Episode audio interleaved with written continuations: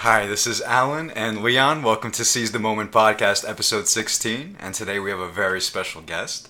Uh, her name is Steph Kent, and she's a writer, multimedia producer interested in creativity, sports, and literature.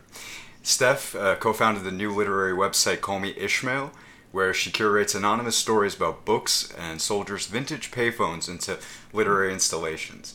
The project received a National Book Foundation Innovations in Reading honor and was shortlisted for a Webby Award. Welcome, Steph. Hi, guys. Thanks. Good to be here. And thanks so much for coming on.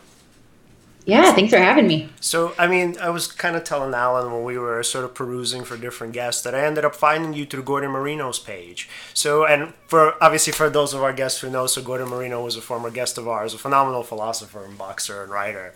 And so, like, I came across your page, and particularly before I came across your page, I came across the Call Me Ishmael page, which mm-hmm. I thought was like such a fantastic idea. And like for me, I mean, I think it's kind of very rarely that I'm blown away by different ideas, especially kind of in our sort of tech age, where it's like like I mean, very few times is there really anything truly new under the sun. Like with iPhones, I mean, it's kind of like a regurgitation of pretty much old conceptions. And so when I came across your page and I came across the concept that you guys created, I was like, holy shit! Like that is really fucking cool, especially for some for guys like us who absolutely love books.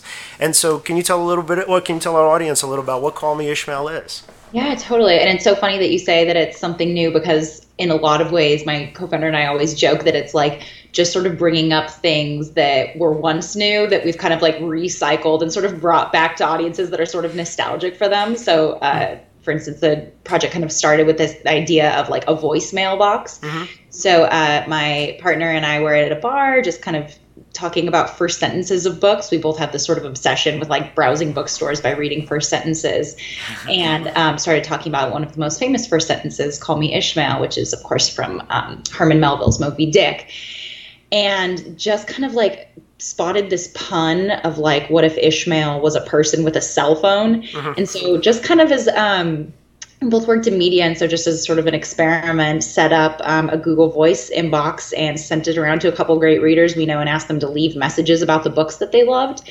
and right away we noticed that the project was kind of interesting because people weren't just giving like book report style summaries or recommendations for books. They were actually telling us like their favorite stories about the books that were important to them.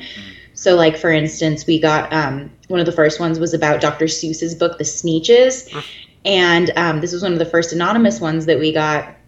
It's this kind of older gentleman, sounds like an older gentleman, um, with sort of like a southern accent, talking about growing up um, and reading the Sneetches and kind of taking it to his Sunday school teacher and saying, well, this is kind of weird. In this book, we're talking about the Sneetches, that it doesn't matter if you have a star on your belly or not, we're all the same. Uh-huh. Whereas um, he was growing up in the seg- segregated South, and so was just kind of asking his teachers and Sunday school teachers and parents and adults in his life about this and just talked about like have that being one of the most important moments in his life and sort of realizing like oh things aren't really lining up here and so it's this really incredible powerful story um, that you know comes from this child children's book that we sort of read and it rhymes and sounds nice and has cute pictures in it but um, just is sort of a great way to demonstrate the impact that books really have um, so that's kind of the basis of the project. Um, we started a couple years ago, and then it's taken on a couple of different iterations. Um, the voicemail collection is ongoing,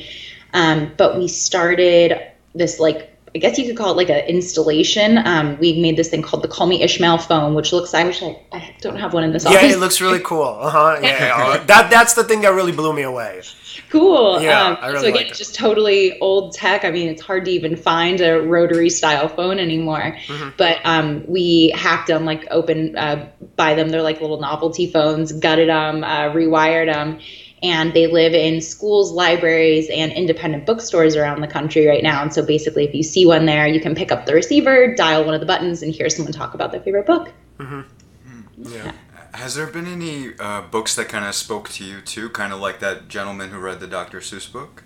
Totally. Uh, I have a couple of calls on the website. Uh, I always try and call when I have like a bit of a cold, so I think it's like more anonymous and no one will recognize them.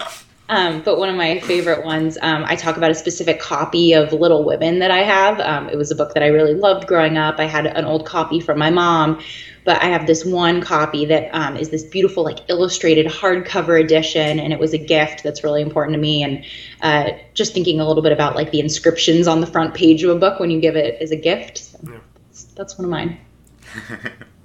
Oh, what about you, Leon?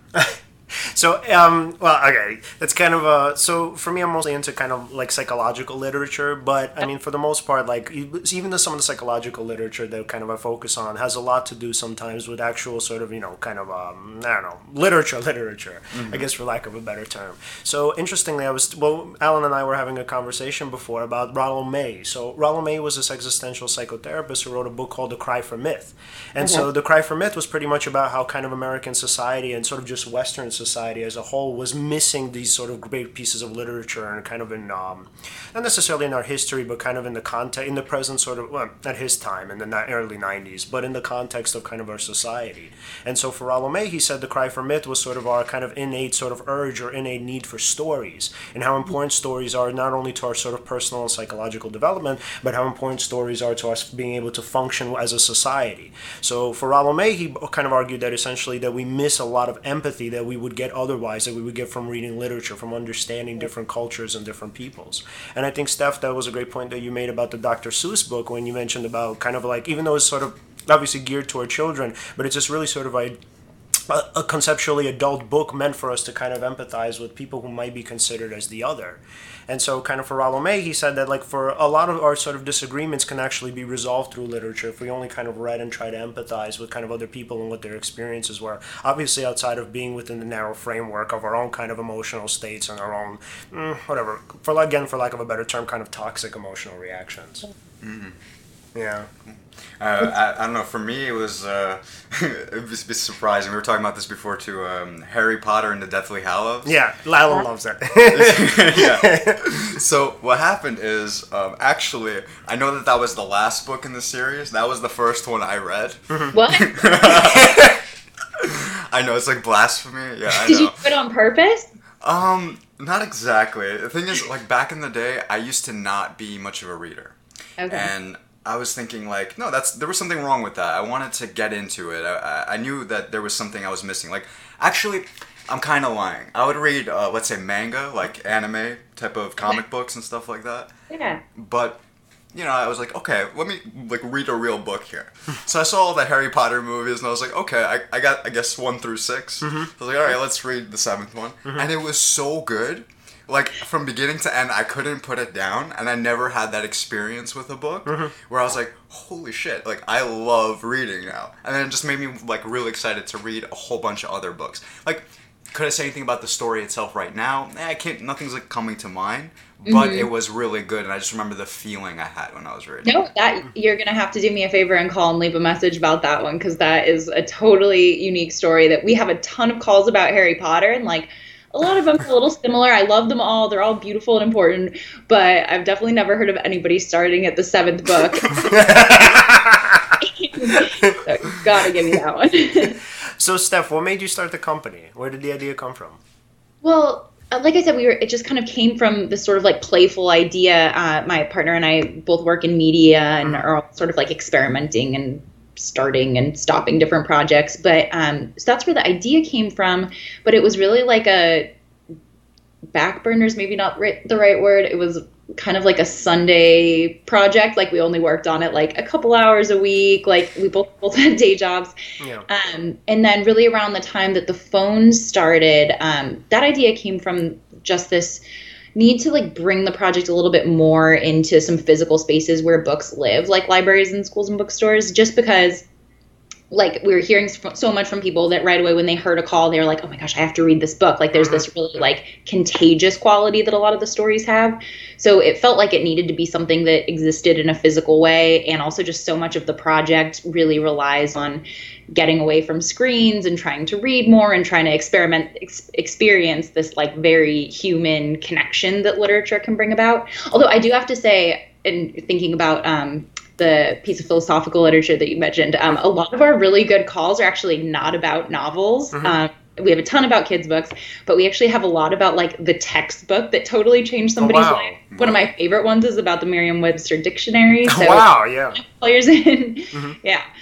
Um so yeah, right around the time that we started the phone concept, we like prototyped one of the devices and then decided to do a Kickstarter. Just it was um, a couple of years ago, so Kickstarter was a really different place, and it was um, there was just like a lot to learn and like grow with a community there. So it ended up being this really cool, like super community experience. Maybe it's still like that. I, I don't spend a lot of time on Kickstarter now, but um, but yeah, once we saw how many people were into it, we hit our goal in like the first 20 hours or something crazy Wow. like that. And it just felt like oh this is something that people respond to. And it's like it's kind of a weird project. Like nobody makes phone calls anymore. Like this idea of like a rotary payphone that helps you find books that you love is like kind of out there once we saw that there were people that were like, oh yeah, we get it and we want it, people were like writing to their bookstores recommending that they get one. They wanted to like donate them to their libraries and schools. It just kind of felt like there was a little more substance to it. So um, that was about the time that I started freelancing, and so I was able to work on it a little bit more.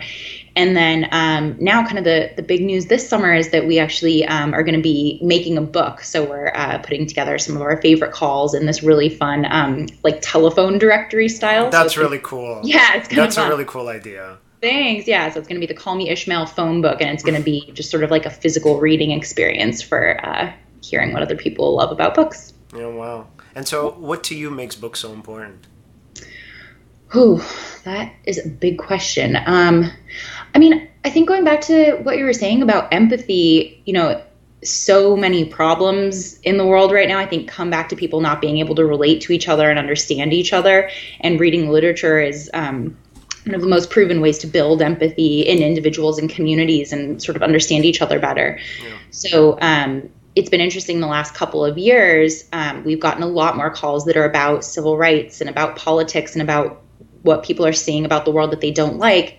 But literature seems to be like the antidote to that. So it's kind of given the project this like renewed sense of importance that um, we sort of joke that our mission is we want you to read more and uh, i just really think that sharing each other's stories and reading about people who are different than you are or came from places that you've never even imagined before um, can sort of make us all better people and better people to each other Yeah, and to maybe even learn that we're not so different. And I think that Yeah. was yeah, and that wasn't that the main point of Huck Finn, yeah right? And which was technically geared for geared toward children, but it was really an adult-like book. Totally. Yeah, it's funny too. One of the I haven't read Huck Finn in years. It took me a second to uh, refresh on that. No, but um, what it's funny. One of there are a couple of like common themes that we see come up from all of the calls, and one that we hear a lot about that I really really love, and it's actually an interesting way to talk to people about what they're reading is by asking what books they reread, and that there's really another powerful element of the literature that we love that reading it at one point in your life, usually because you were in school and a teacher forced you to read it, and then again as an adult, and then reading it again as an older adult, Yep. that these same stories and these same characters and these same words can just sort of hit us in totally new, different ways. So I'll have to add uh, Huck Finn to my reread 'cause it's been a while. Mm-hmm. And so, kind of just going back a little bit to the Cry for Myth and Rollo May's book. So, I mean, for him, a lot of so the big idea was essentially not only just learning about other people and empathizing with them as well, but also even learning about yourself, which is, I mean, obviously the part of kind of the most important part of psychotherapy as a whole. But for him, um, there was this. So, in the chapter that he wrote about kind of self discovery or self knowledge, he wrote about this book called Peer Gynt, which was written by Henrik Ibsen. So, I'm gonna probably butcher this because I haven't read this book in a really long time. But for me, right, because of as a personal story, it was so important because so Peer Gynt was like this kind of um this sort of nonchalant kind of dude who was always super depressed and kind of just like going about the world really sort of complaining about you know kind of other people and what life was like and that he thought that he deserved and was entitled to so much more. And so you know he was kind of jealous about other people and like so like so he was i think a sailor or something in the book. And so yeah so for him it's like he was jealous about he, he was jealous of like his sailmates. He's like oh these people have so much love in their lives and you know they have all of these important people who care about them and i don't have any of that. And so but you come to actually find out toward the end of the book that actually Peer Gynt had all of this. So, but he just didn't value it. And mm-hmm. so the whole kind of point of the book was that kind of Rollo May was talking about that it was the perfect description of essentially the narcissistic white man. So mm-hmm. essentially who was at, the, at that point pretty prominent in kind of European culture. And so mm-hmm. for Peer Gynt, right, it was kind of this understanding, or the book is kind of in his, um, it was in first person view where you kind of saw the world through his shades. And so his life, most importantly, through his shades. But then kind of as you come to the end of the book, you're like, oh no, he's actually a pretty kind of narcissistic and selfish guy. And there was actually this woman who was waiting for him and she pretty much was like deeply in love with him and he just didn't value her at all. So he would kind of go, he would sleep with her and then he would kind of go out and do his own thing and cry about not being able to find the love of his life. And so the point of Peer Gynt was essentially this deep self-reflection upon kind of modern at that time European man and sort of mm-hmm. what it was that he was not only doing kind of to his culture but what he was also doing toward himself and how he was ruining his life through his sort of conception of what is and isn't important to him and through kind of his and really just his kind of snobbishness and his sort of entitlement that like he had all of these good things in his life and he just really didn't want to appreciate them. And so kind of just for Rollo May the point was like for in terms of myth, right? It helps us really understand ourselves and get a conception of ourselves in terms of like how we kind of t- what's the word um how we kind of ruin our lives, right? And just sort of the things that we do and say to oh, like ourselves. self sabotage. Yeah, yeah, yeah, right. so it's like sort of how we self sabotage and essentially and for oh and, and kind of in terms of like the lack of empathy, by the way, that's sort of connected into the way that we see ourselves, right? It's like that famous phrase of if you can't love yourself, you can't love another person. So in Peer Gynt, right, he wasn't able to love himself, and therefore he wasn't able to love other people. So the way he kind of saw himself as this really sort of inferior person was not necessarily projected onto other people, although at times you kind of uh, saw the kind of critical and narcissistic side of him, but it was also kind of projected in the form of jealousy, where he's like, oh, look at all of these things that I really desperately need and I don't have, but I want so badly. And so, kind of the relationship between ourselves, with ourselves, is deeply entrenched to the relationship between the ones that we have with other people. And so, for May, the idea was that literature can not only help us love other people, obviously through empathizing with them, but also love ourselves because in order to have this sort of full society and fulfilling life, we need to be able to actually understand ourselves. Mm-hmm. And, yeah. So. Yeah. So by the way, I you know uh, before doing this podcast uh, stuff, I was looking up um, I was looking you up on YouTube, mm-hmm. and I found this podcast. I think it was the Fighting Girls podcast. If I'm not getting the oh name. yeah. Yeah, which is really cool and I listened a bit, and um, I didn't know this about you. You were, or you are, an amateur boxer. You box? Yeah, that's how um, I started following Gordon. Actually, uh, yeah, I start. I did um, a charity boxing match about five years ago, um, which is sort of yeah, which is sort of funny because at the time I was like, I would say a non-athlete would be like a generous way of putting it, but I was not. and um, had not had like done a little bit of sports growing up, but really like never not through high school, college, my adult life at all. But um, wanted to do something for uh, to raise money for cancer research, and found this um, nonprofit that I really adore now, and I do a little bit of work with them too. They're called Haymakers for Hope, and essentially they take people who have never boxed before, give them three months of boxing training and then pair them with another person who's a brand new fighter in this big like beautiful event there were um, the year i did it there were 1500 people at the hammerstein ballroom in new york uh, watching my first boxing match wow. yeah wow. totally loved it um, you guys probably know there's a really great literary t- tradition in boxing mm-hmm. so i sort of keep falling in love with it the more that i see the art that people make about the sport um, yeah boxing's the best Wait, so when you say like literary tradition in boxing, like uh, how, how do you mean it's just it's always been sort of like a writer's sport like a little bit less now just because boxing's in this sort of strange space where it's like very spread out. There's not there's so many belts and championships that it's hard to have like one person in each weight to focus on. But back uh, like in the 50s and 60s there were just a, it, there was always like one champion that people sort of followed around and it was covered a lot more heavily by really big news outlets. And so um, a lot of um, really great writers were sort of following the sport and really embedded in the sport and that actually kind of carries on today too. I'm actually doing um, a little bit of work with Boxing Insider, reviewing boxing books for them, mm-hmm. and so it's been really fun to see like as current contemporary fighters have like their memoirs coming out, uh, mm-hmm. doing a little bit of reading around that. What are some of your favorites? Well, I just finished a couple about a month ago. Um, Andy Lee is this Irish boxer who's retired that I loved because he's tall like me mm-hmm. and fights southpaw like me, and so mm-hmm. I just loved him when he was fighting. I saw one of his last fights in New York and um, wrote this really beautiful memoir with um, with Niall Kelly that was like really just like got into like the tedium of boxing. Like so much of boxing is like really boring and like doing a bunch of like the same thing over and over and over again until like your your arms want to fall off. But then it's like sort of juxtaposed with these, these big beautiful events with all of the lights and the ring walk and everything. And so his book sort of had that dichotomy in it. And then um, he also because he's Irish had like that totally like lyrical Irish writing style too. So it was great to read. yeah. And Yeah. what's what sparked your interest in boxing?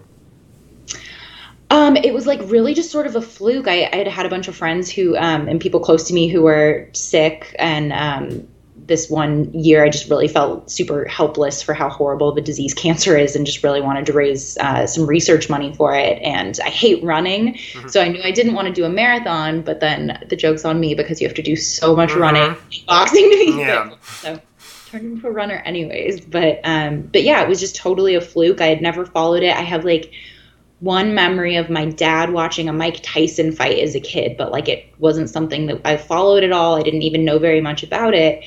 And then um, just as I sort of learned to do it, I really fell in love with the like very gritty sort of um, dingy like gym culture in New York. Like it's pretty much like the opposite of like the equinox and the soul cycles like it's just the same people that have been doing the same thing and the same training and saying the same instructions day after day for years and years. And the gyms are always like a little bit dirty and like they don't really like get new equipment so much but it just sort of makes you get rid of all of the um the sort of pretense about it. And it's a sport that just really values hard work and showing up every day. And um, that has been really amazing for my life in lots of different areas And what did you learn about yourself from it?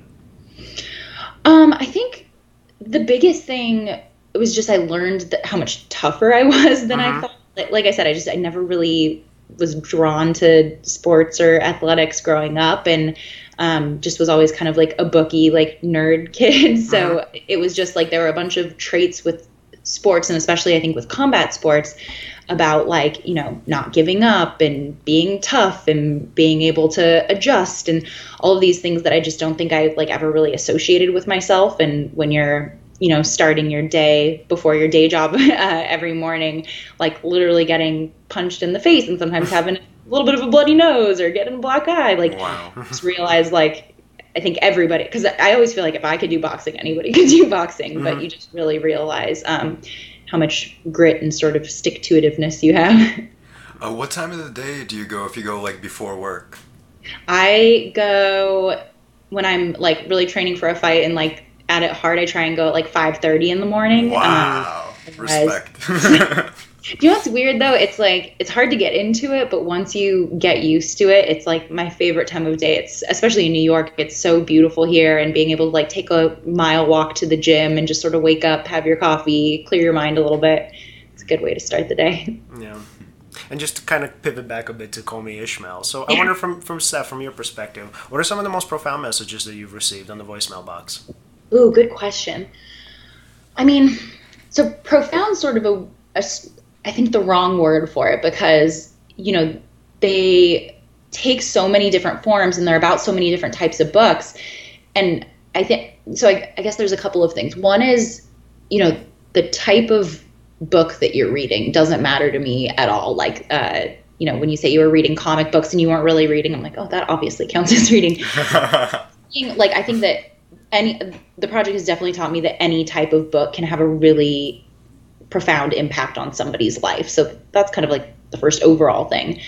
But um, in terms of one of some of the ones that really like I thought about for many days, there's um, one of our again one of the first ones we got I think in our first couple months of the project is this girl and her voice is so beautiful. Like it, it's just really light and sort of whispery. And that's like one of my favorite things about the project too is the anonymous factor. Like you just never know who's calling or where they're from or what they look like. And so this girl's voice is just like totally magnetic and beautiful to me. Um, but she talked about Anne Frank's Diary of a Young Girl, which was one of my favorite books go- growing up.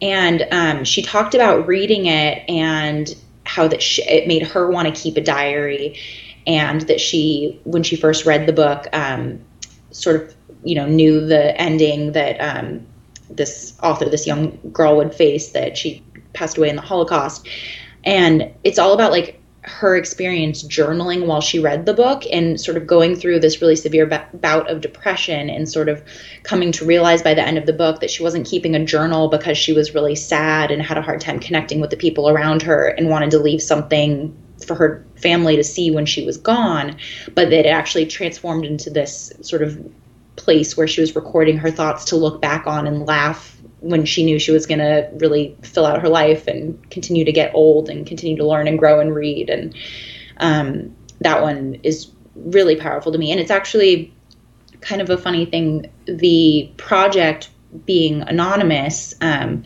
sort of brings out a lot of really really heavy material. Like I think there's just something about when nobody knows who you are, you sort of open up in a way and you sort of let things out that maybe you wouldn't like say to your friends or say on a stage into a microphone. Mm-hmm. So we do get a lot of um, calls about the books that have gotten people through depression or grief or loss, and um, those ones are always really meaningful to me too. Do you remember what some of them were, just as recommendations?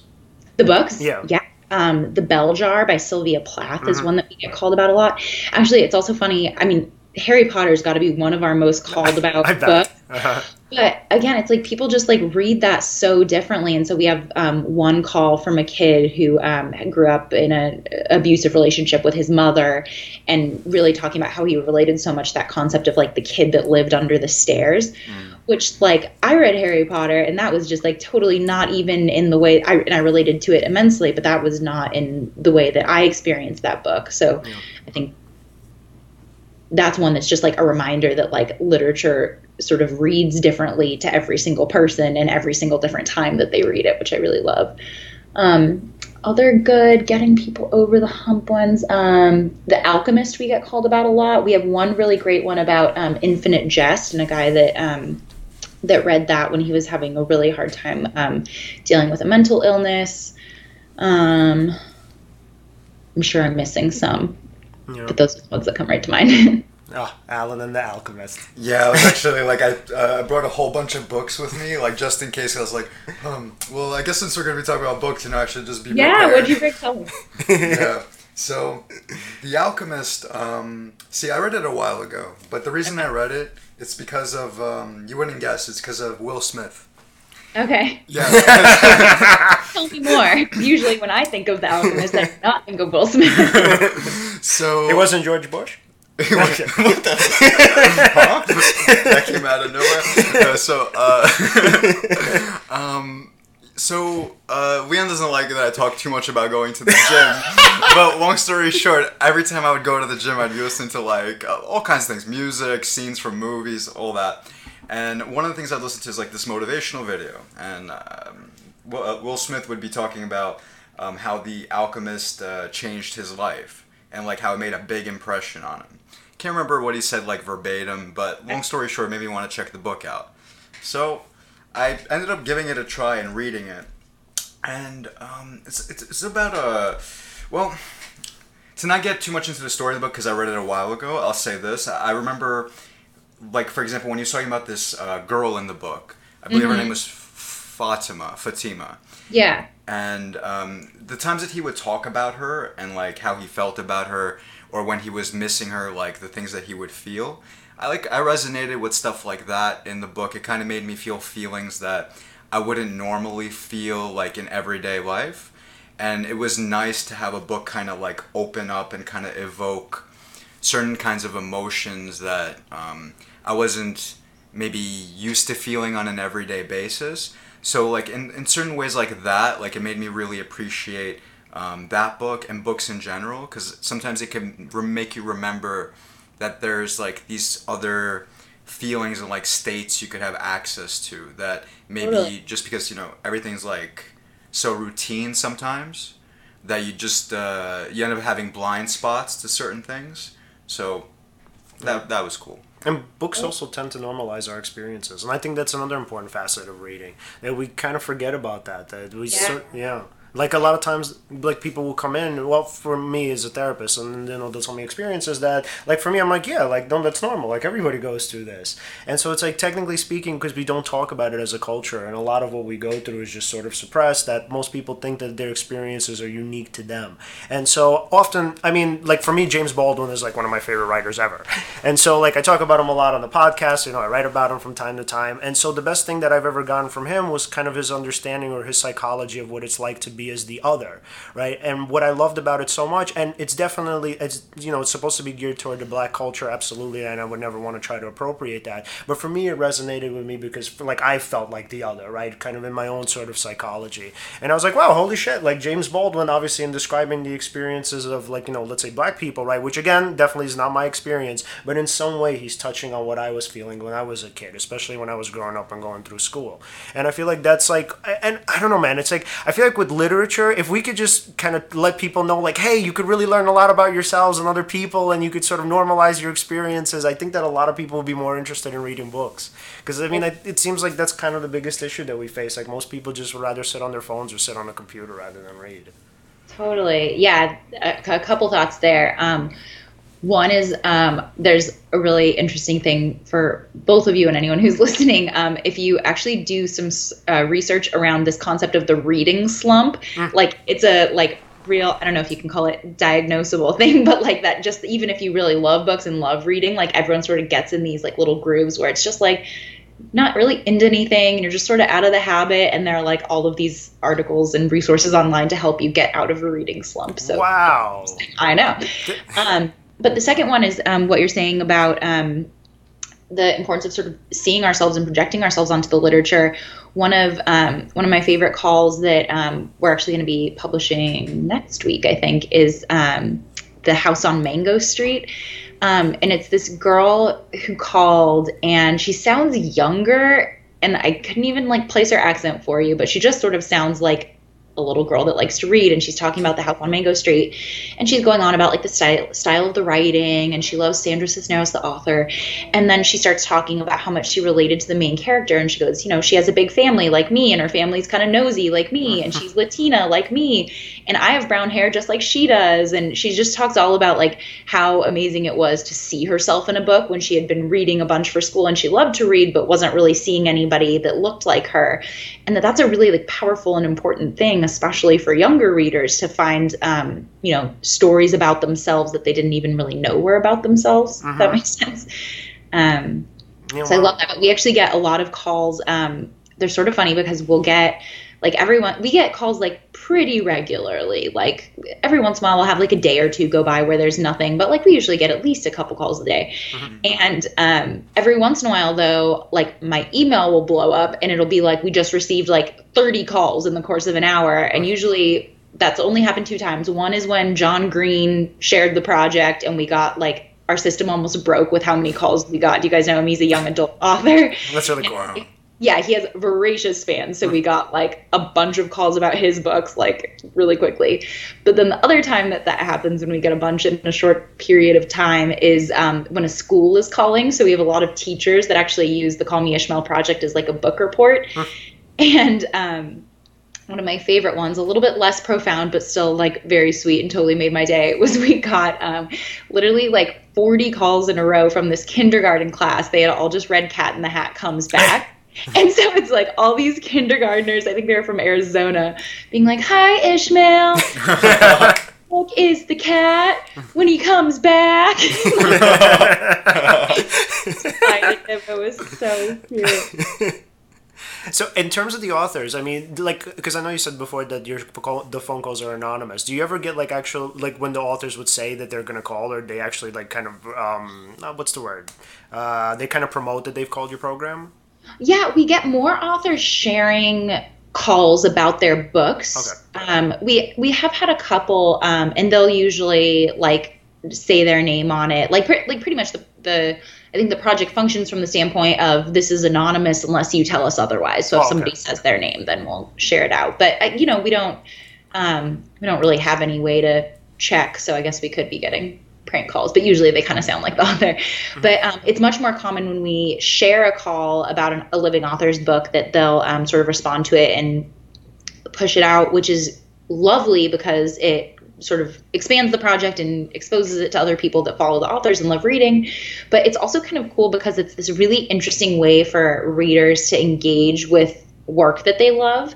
Because it's not like, you know, it's not asking for an autograph. It's not sort of like awkwardly going up to someone and like, you know, gushing at them, which is lovely and amazing. And I'm sure there are lots of authors that like that, but it's also like, you know, sort of a different thing than fangirling or fanboying or fan personing out to somebody. Yeah. Um, and I think it's just this way of like showing your art impacted my life in this way. And I think because so many of the calls take this format of like being a story about the book, it's really unique and it's a different type of feedback and love than a lot of authors get. Yeah. Well, Yeah. And going back to something you said before, uh, the fact that it's anonymous is so Mhm. cool because, yeah, if somebody wants to share something really vulnerable, something that they wouldn't say in person or something that they wouldn't say over a mic or something like that, that's really cool that they have that opportunity to, to do that there. Because Yeah. th- otherwise, what? They would just hold it inside. That's one. And. I mean, I know that's not really the point, but that's really good that you, you gave this kind of outlet for people to be able to express themselves and like their relationship to a book or books in general, right? Yeah, Yeah. it's kind of cool too. I don't know if you guys experience this with your show and your work in podcasting, but like there's something so powerful about audio. And again, it's not anything new. Radio's one of our oldest forms of media. But um, there's something about listening to somebody's voice and hearing, you know, the speed that they speak at and um, the choice of word that they use without being distracted by like, you know, an Instagram photo filter or, you know, how they did their hair that day. Like there's just something really pure and deeply human, I think, about listening to audio without sort of a lot of the ways that we communicate and share our lives out socially right now. So that's one of my favorite parts of the project. Um, what's one of your favorite podcasts? Like for me, it's uh, Rogan, Joe Rogan, for example. Uh huh. Um, so I, in my freelance life, do a little bit of work on podcasts. So one of my favorite ones I actually worked on. I don't know if that's cheating, but it's called Masters of Scale with Reid Hoffman, and um, it's just all about um, growing ideas and whether it's a business or an art project or um, a piece of research. How do you sort of scale something up to um, to help it reach more people and reach the people that it needs to reach?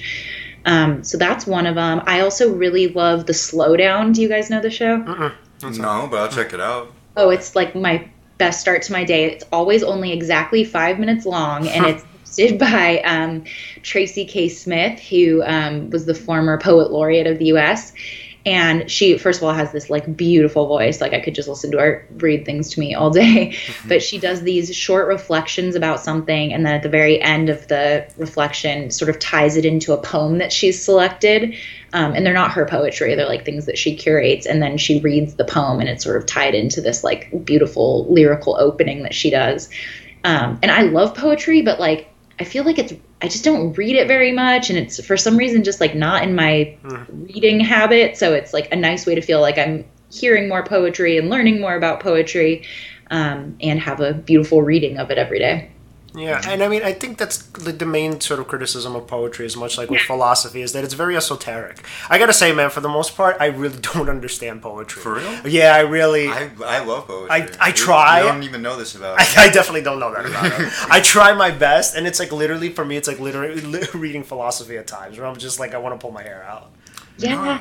Uh, you can feel. Uh, I mean, uh, I, for example, there was this class I took in college. Um, it was a poetry writing class. I forgot the name of it, but the professor was awesome. Uh, th- I don't know if she is cool with me saying her name, Professor Lipsius, if I'm not mistaken. And she she got me to write so many different poems and like express myself in like ways I wasn't used to.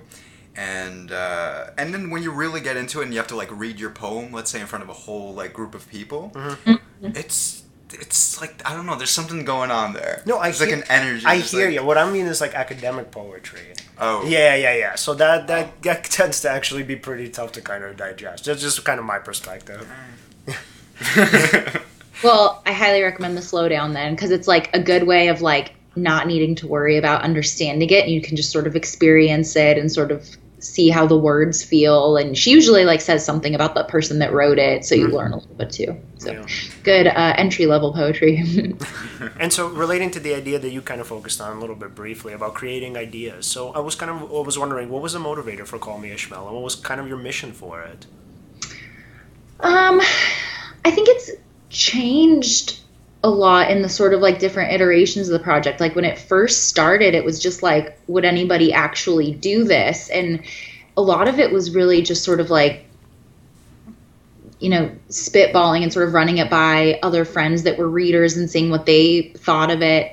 Um, and then once it started to really catch on and it was clear that there was something to it and that people had these stories that weren't really i mean like you can find stories about books it's not that that's something we invented by any means but i think people don't know that they have stories about books until you ask them mm-hmm. and so that's been one of the in- most interesting things for me is even if you take somebody who says they're not a reader or says they don't like to read or says they can't read or not can't read but like just don't have the time for reading mm-hmm. um, they like everyone has some memory of a book, whether it's the book that your parents read to you as a kid, or the first book that you remember reading, or even like the book that you hated. We get some calls about books that people hate. wow. and, like, it's never, but it's funny. It's never like all negative. It's always like this book drove me nuts, and I still to this day do not understand why people read it. But you know, I powered through, and I'm glad that I tried it. Like they always have like some sort of like there's an there's a relationship with a book, and there's an experience with reading that happens anytime you try and read a book, and um, so I think that's one of the parts of it that feels most important to me right now is like helping people like discover their stories and so we're doing a lot to experiment with like um you know, can we give people prompts to respond to? So it's not just call about your favorite book, but it's um, call about the book that you reread, or call about the first book that you remember from childhood, or call about the best book you ever got as a gift, and just finding those little things to help people like realize what their stories are. Um, but I don't know. Like I said, I, I think right now the reason the project feels really timely and important is um, that we all just need to sort of figure out how to get along with each other better and be better to each other. And um, I I really think that books can can help us do that. Yeah, and I mean, you found a really wonderful way to connect people together. I mean, I, really hope I hope you're proud of it. I hope you and your husband are proud of it because it's so cool. Like the idea itself is just to me marvelous. Thank you so much. It's nice of you to say, and I hope you guys will both uh, call and contribute stories to our collection. Yeah, uh, I think now we're gonna. Do, yeah, Alan's gonna mention the Alchemist gonna... or the Harry Potter. Or the Harry Potter one. definitely want the Harry Potter one, but we'll take uh, Will Smith and the Alchemist too. Or even better, let's get Will Smith to call about the Alchemist. oh, that would be cool. we'll, we'll, get him on the line later on. All right. so, what are some of your book recommendations? What do you think some of our listeners should absolutely read? Tough question. Okay, so of recent things that I've read, I just finished a book called um, Three Women mm-hmm. that is exquisite. I think everybody should read it. It's nonfiction, which I don't read a ton of, but um, it's really excellent and taught me a lot about myself in the world right now. Mm-hmm. Would um, be too much to ask how?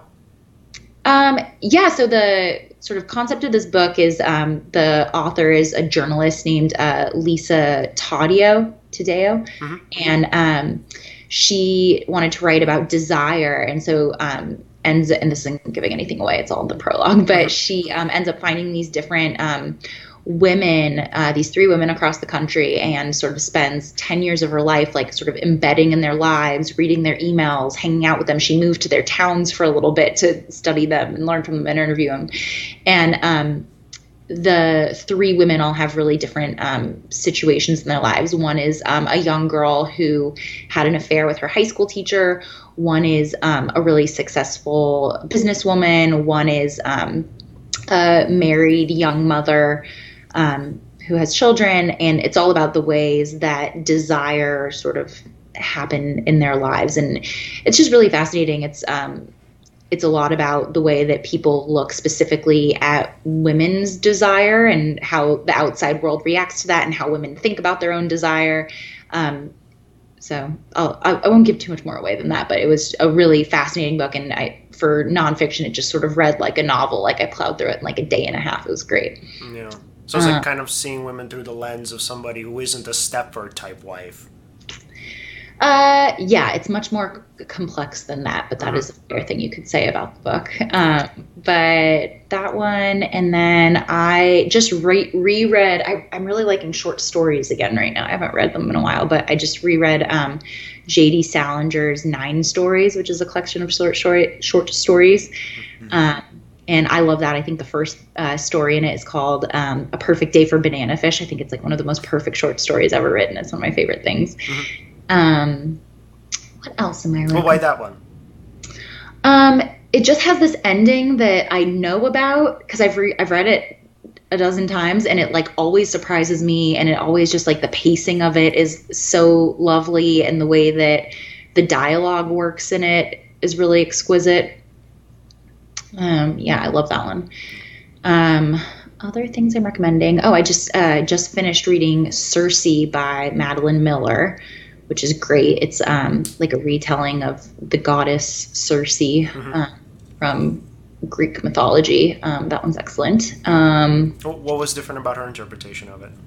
um, you know, we hear th- these stories about we hear mythology, and I think a lot of times it's really um, surface level, and we sort of know the steps of um, Circe is the specifically like the goddess that Odysseus spends a year with um, bef- when he's on his way back home to Ithaca, and um, it's just the, sort of this flat story, like you know, she tempts him, he goes spends another year away from his wife and there's just like not a ton of like texture and humanity to it Yeah. but it's this like relatively long book that delves a little bit more into her humanity and her conflict and just sort of puts um, a persona on something that you know we've all sort of like heard about before but was always a little bit cut and dry so Yeah. Oh, that one's interesting So Yeah. we got we got the what basically what you're saying is like that talks about the depth of like who she is as opposed to like the usual story that's told. Like we get the surface of it, but this is more like something that you you can get to know the person, Yeah. right? Yeah i think so And, and it's so interesting because that's actually very that's similar to what Craig Malkin did. So I mean, kind of for our audience. So Craig Malkin is at this point is pretty famous psychologist, and so he's an expert at this point in the field in the field of narcissism. And so what kind of Craig Malkin focuses on, especially in the beginning of his work of narcissism and his book called Rethinking Narcissism.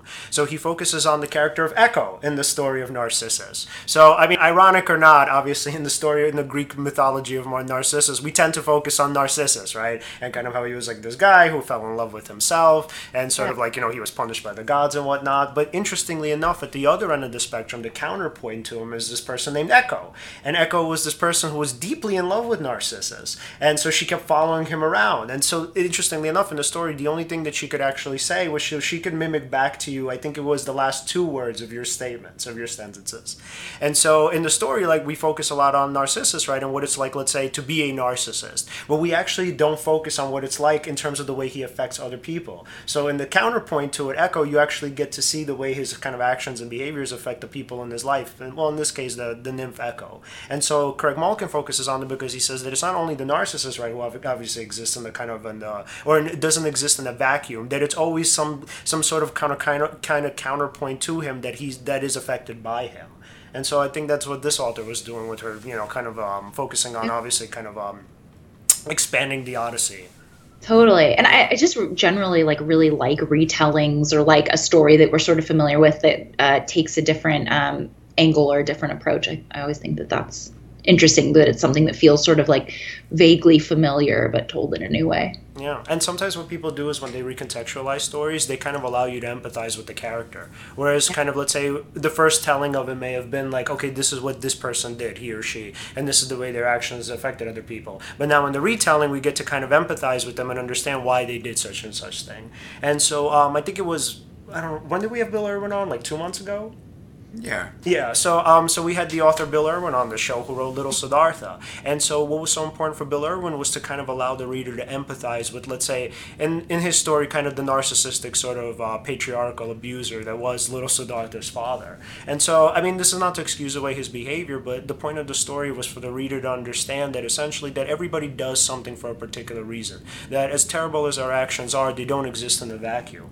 And so Bill Irwin's like, um, oh, he said that this wasn't his particular quote, but I I, I think in the sense that at least in that genre he popularized it. He said to understand all is to forgive all, and I thought that that was really powerful. And I really think that that was one of the major points and major parts of literature, essentially to understand why people, even toxic people, do the things that they do. Yeah, one of my favorite, um, one of my other favorite books is uh, Ender's Game, and one, uh, my husband always, whenever I have a boxing match, he uh, reads this one passage to me that is in a similar vein. It's essentially like to know to to totally know your enemy, you have to understand them, and it's only when you under and when you understand them, you love them, and it's only when you love them that you can defeat them. Wow, I'm boxing with all the time. wow, I wasn't expecting that. I know, but it's uh, one what, of my favorite quotes. Totally what do you suppose is the meaning of that? What'd you say? What do you think is the meaning of that? Like, why do why would one have to love their enemy to be able to defeat them? well, uh, I think uh, taking it out of the co- context of Ender's Game, which is outrageous, is probably important to understanding that. But um, I mean, I think r- remind me the quote that you just read that was a much simplified, more simplified to version. Understand all is to forgive all. Yeah. Yeah, I mean, I think that's what it comes down to is like to really like rise above. Like, I mean, the phrase defeat is probably like a little bit harsh, but like to if you sort of replace that with the concept of like rise above or sort of not get defeated by or sort of like walk away from, I think once you understand where somebody's coming from, you can uh, sort of disentangle yourself from any sort of conflict or uh, trying to defeat aliens when you're an 11 year old boy in Ender's case. Alan, I love you and I will defeat you. Yeah. Well, you need but, friendship bracelets that say that. right? Seriously. Oh. I love the juxtaposition there. To love and to defeat. No, but yeah, yeah but it's an interesting uh, quote because if you do understand your enemy completely, right, mm-hmm. and then you love them, they stop being your enemy. It's a weird, it's yeah. like a paradox. Yeah. Right oh, that's a good. Very Taoist. Well, yeah, but then that's that's interesting because then like if you still have to fight them. that's love. That's really love right there. Yeah. Mm. Um, wait, so will you guys give me book recommendations? I gave you all mine. Oh, definitely. Alan, you want to start? Um, yeah. Uh, so seven. Ha- uh, okay, why not? Uh, it's a little self-helpy, but uh, seven habits of highly effective people. Okay. Yeah. So there's this uh, one. Um, since we were talking about to understand all is to forgive all, there's this one quote in there. One of the habits is uh, uh, seek first to understand, then to be understood.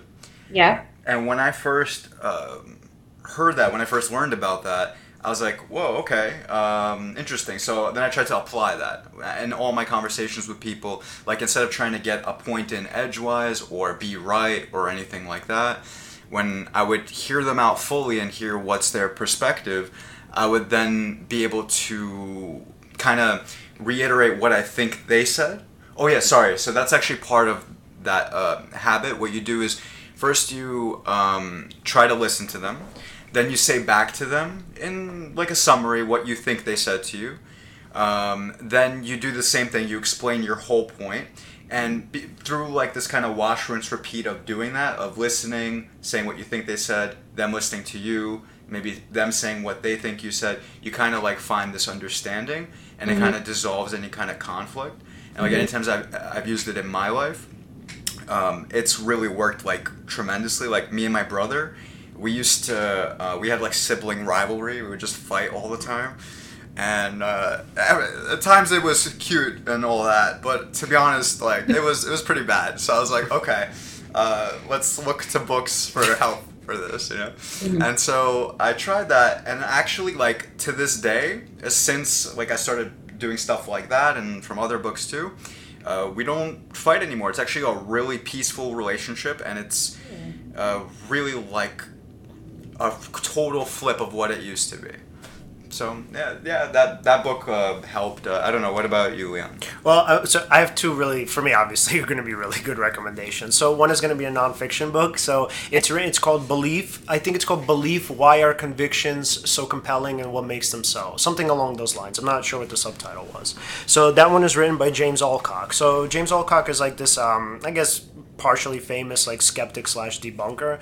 And so what the book focuses on, and it's a it's a pretty lengthy read. So it's about kind of belief systems and essentially how belief systems affect every single thing that we do. So they underlie the thoughts that we think, right? The, the sort of automatic thoughts that we have, whether positive, negative, or neutral. They affect the behaviors that we have, our interpretations of the world, obviously, in terms of the thoughts, and also our feelings. So what James Alcock says is that essentially that every single kind of um, so in terms of kind of different perspectives, especially obviously as something that we're focusing on here, he says that it's actually the interpretations that people make that essentially kind of lead up to different conflicts and different kind of wars and battles. And so what he does is he sort of recontextualizes what's going on in a different in kind of different parts of the world, and he says like, look, this is why these people believe these particular things, right? So it's not to say that this is rational, but it's to say that they really think of us as like the bad guys, right? Whereas like we would think of them as the bad guys. Sure. Yeah, and so for them, and I use this book a lot in my therapy sessions where I try to sort of tell people like, hey, a lot of times like you may be seeing reality as it is, right? But also a lot of times you actually aren't. So some of the kind of rage that you feel, some of the, sort of the deep fear that you feel, the deep sadness that you feel is actually based on an erroneous interpretation of reality.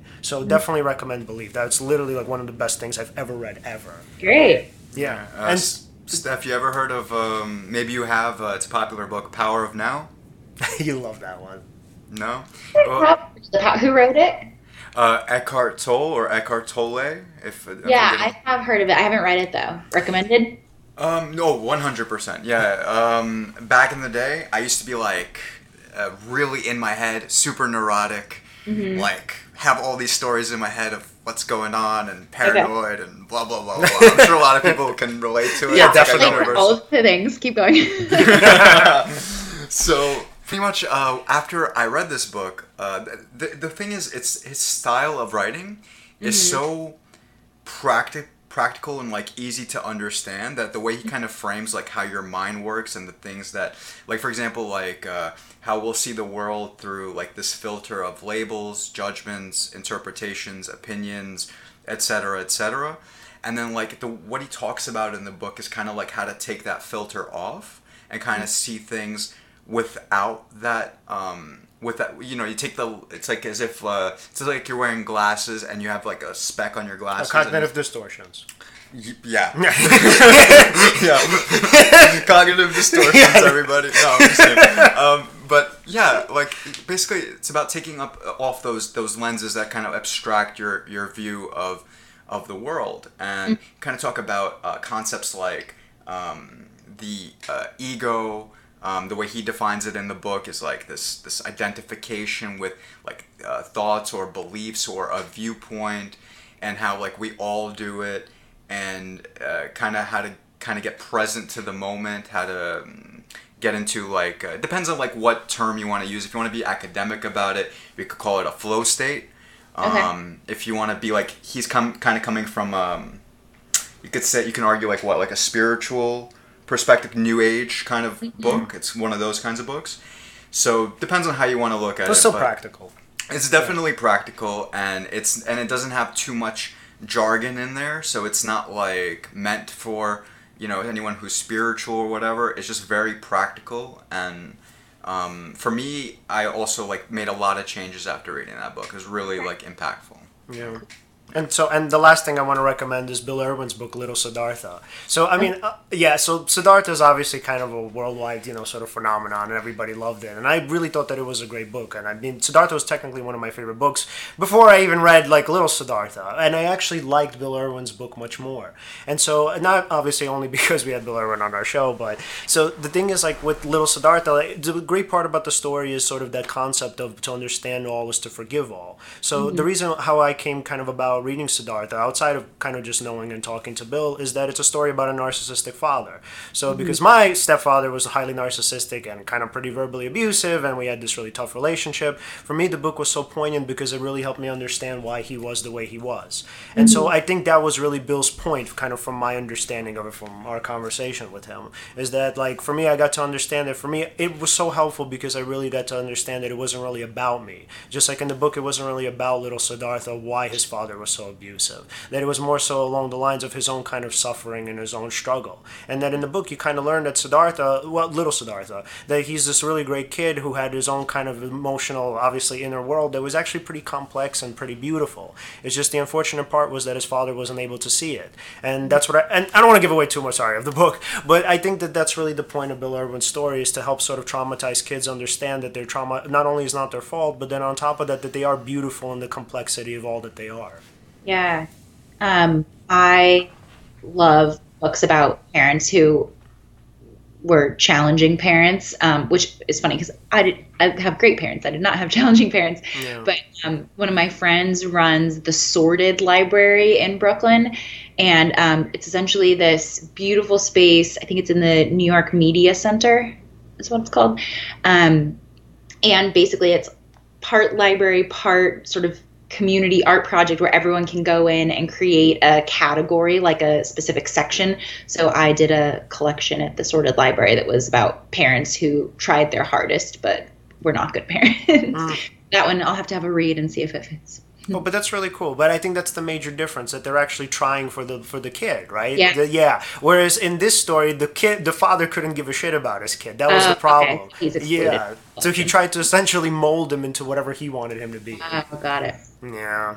I'll have a read. That can be our next uh, conversation. We'll have a book club. Most definitely. I would really join that if we ever do. That'd be so cool. That would be Alright. awesome. Yeah. All right. I mean, we have pretty much ran the hour. Now, Excellent. Oh, yeah. So, uh, Steph, if we wanted to follow you on social media, where, where could we find you? Yeah, I'm actually at Steph Kent on most social media things, and then uh, Call Me Ishmael is at Calling Ishmael. yeah. Cool. And uh, I think yeah, uh, at the end of the video, I can put um, like a link that takes takes people to your channel uh, on Yeah. YouTube also. So that'd be cool. Yeah. Well, Steph, Yeah. any final words for our listeners? No, uh, just uh, keep reading. Send me any reading recommendations, and uh, thanks for having me, guys. Oh, and one final question. What is the phone number to call me Ishmael? Good question. It is uh, in the US 1 774 325 0503. And um, anyone outside the US, um, there's a Skype. You can uh, leave a message at Calling Ishmael on Skype. I also just recently memorized that phone number. I. Other than my own and like my parents' number growing up, those are the only three phone numbers I think I know. Yeah, yeah, I mean, that's definitely a good number to have in memory. Well, Steph, thanks for coming on. Thanks, guys. Have Thanks great- so much. See ya. Take care. All right, guys. Remember to follow us at Seize the Moment Podcast on Instagram and Facebook, and at Seize underscore Podcast on Twitter. Uh, remember to hit the subscribe button and the little bell to get notifications about shows, and leave us a comment below the video. Uh, let us know what you thought about Steph, any books that have inspired you, and yeah, give her a call and tell her about a book that changed your life. It's anonymous, so no pressure. And then also, if you guys can, please leave us a review on iTunes or on Google Play. We would definitely greatly appreciate it. Because, I mean, obviously, it would kind of help to get the word out about our podcast and obviously get us more listeners and even help us improve the quality of the podcast for you guys, our current listeners. Absolutely. Thanks again. See you guys next time.